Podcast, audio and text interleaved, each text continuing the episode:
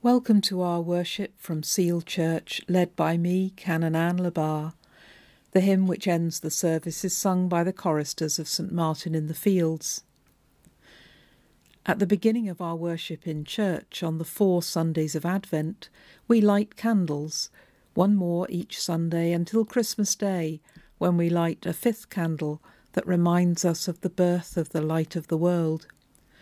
For our online worship during Advent, you might like to find five candles of your own and light them one by one each Sunday too, or just a single candle to light each week as we begin our worship.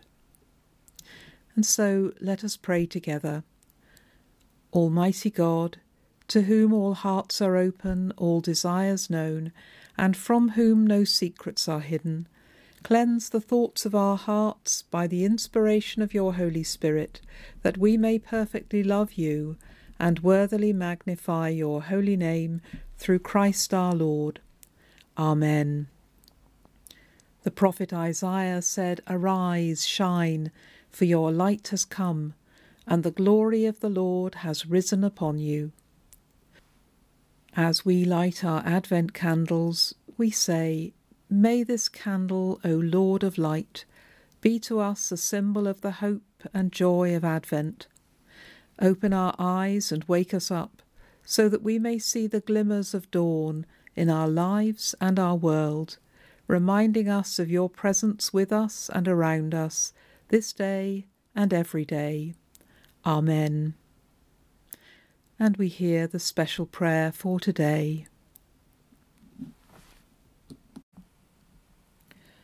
Almighty God, give us grace to cast away the works of darkness, and to put on the armour of light, now in the time of this mortal life, in which your Son, Jesus Christ, came to us in great humility, that on the last day, when he shall come again in his glorious majesty, to judge the living and the dead, we may rise to the life immortal.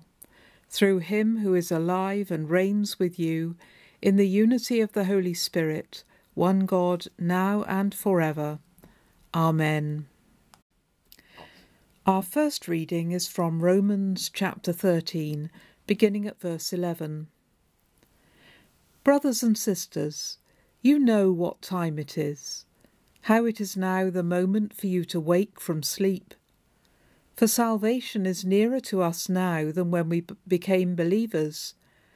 The night is far gone, the day is near. Let us then lay aside the works of darkness and put on the armour of light.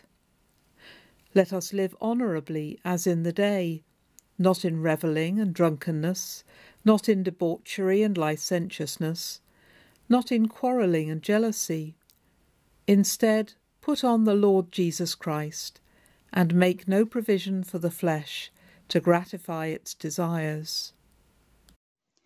The reading is taken from Matthew chapter 24, verses 36 to 44.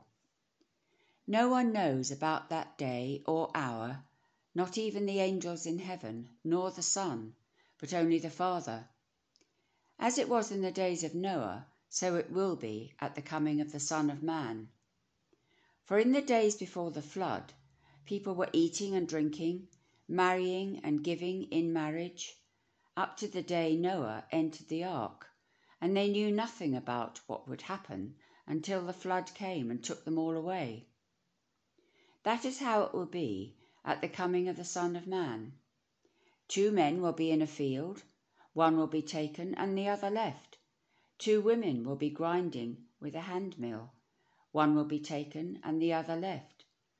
Therefore keep watch because you do not know on what day your Lord will come. But understand this if the owner of the house had known at what time of night the thief was coming, he would have kept watch and would not have let his house be broken into. So you also must be ready, because the Son of Man will come at an hour when you do not expect him. Thanks be to God. In the name of God, Father, Son, and Holy Spirit. Amen. Today is the first Sunday of Advent, And as I'm sure you know, Advent means coming, from the Latin adventus. What's coming? Well, Christmas, of course, baby Jesus, Santa Claus, presents, tinsel, carol singing, possibly a bit too much in my case, turkey, if bird flu hasn't wiped them all out. There may be also indigestion coming, and an extra inch or two on the waistline. Sadly, for many, the anxiety of how they'll pay for it all is coming, or the sadness of knowing that they just can't.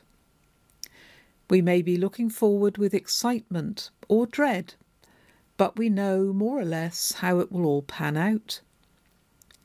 But our Advent hymns and readings remind us that there's more to this season than simply getting ready to hear the story of the coming of a baby in the manger in Bethlehem. Lo, he comes with clouds descending, we sing during Advent. This Christ is robed in dreadful majesty. He's not wrapped in swaddling bands. And in another great Advent hymn, Hills of the North Rejoice, we travel around all four points of the compass and hear that the God whom you have longed to know in Christ draws near and calls you now. Advent isn't just about the Christ who came 2,000 years ago. It's also about the Christ who comes to us in the present and in the future. Are we ready for him? We're probably quite comfortable with the Christmas story. We know how it turns out. There may be no room at the inn, but we know that the child will at least have a manger to lie in. Danger may threaten from kings and emperors, but we know that the child will survive. Shepherds will be amazed.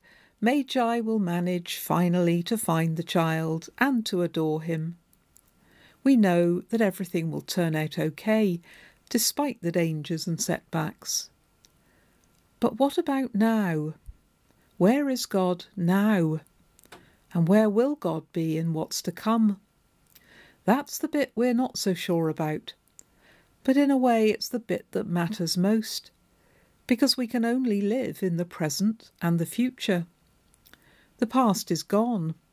It's good to look back at it and learn from it, but today and tomorrow are the only things we can truly engage with, the only things we can change. The imagery of our Advent hymns and readings deliberately invites us to ask those more disturbing questions. They talk about a second coming, something that might sound uncomfortable to the modern mind, making us think about those medieval images of the day of judgment, with the saved rising up to heaven and the damned going down to hell. It may think, make us think of street preachers proclaiming that the end is nigh. People have taken literally the idea in our Gospel reading that two will be in a field one will be taken and one left behind, and tried to scare people into the kingdom, a tactic that rarely works, by asking what it would be like to be the one left behind. But it seems to me that this fairly spectacularly misses the point. The Bible was largely written by and for people who were suffering, people who were oppressed, Little people in a world where big people ruled. People on the margins whose lives were nothing to the people at the centre. The message of the second coming of Jesus, the day of the Lord, the day of judgment, was one of hope for them, not of fear. It told them that things wouldn't always be as they were now. The book of Revelation much beloved by conspiracy theorists who can find almost anything in it they want to, is really a message to the persecuted Christians of its own time, telling them that Rome wouldn't rule forever, any more than the ancient power of Babylon, which had once oppressed the people of Israel, had. To those who first heard that message, it said that God hadn't given up on them, and that he never would. African American slaves loved these writings too, and they inspired many of their spirituals.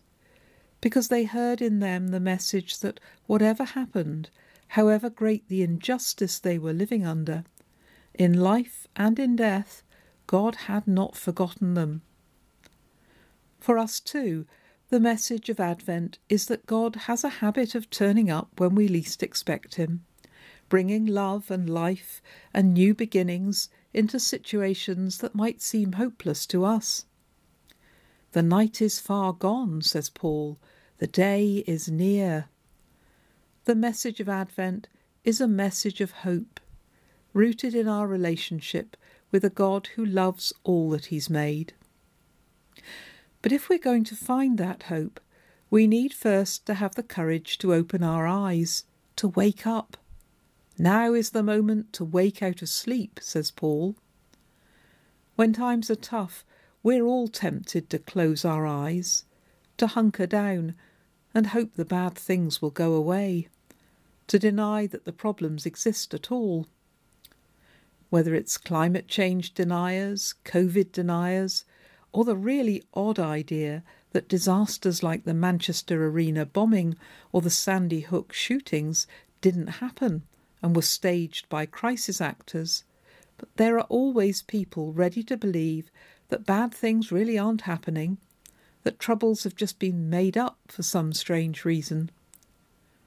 But even if we don't believe that, we can all find ourselves minimising or avoiding situations we'd rather not think about. We may not be climate change deniers, but often we carry on regardless, not making the changes we need to, because it all just feels too dark and scary to contemplate. Like the people Jesus talks about who were eating and drinking, marrying and giving in marriage until the day Noah entered the ark, we behave as if it's no big deal. Why? Well, I think it's usually because we feel powerless and hopeless.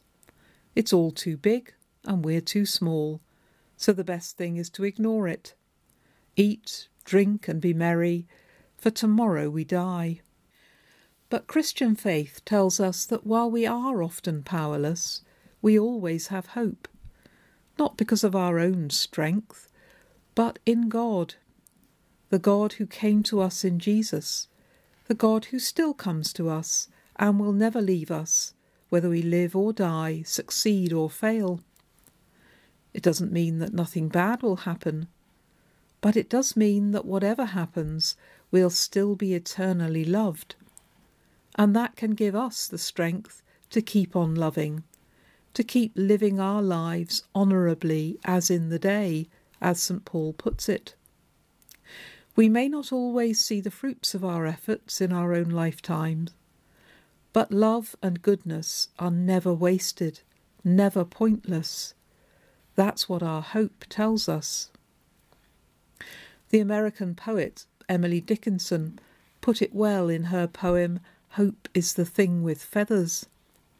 She compares hope to a bird that sings through the night, through the storms. It sings, she says, not because of anything we do, but simply because that's its nature, and so it's unstoppable. Hope is the thing with feathers that perches in the soul and sings the tune without the words and never stops at all.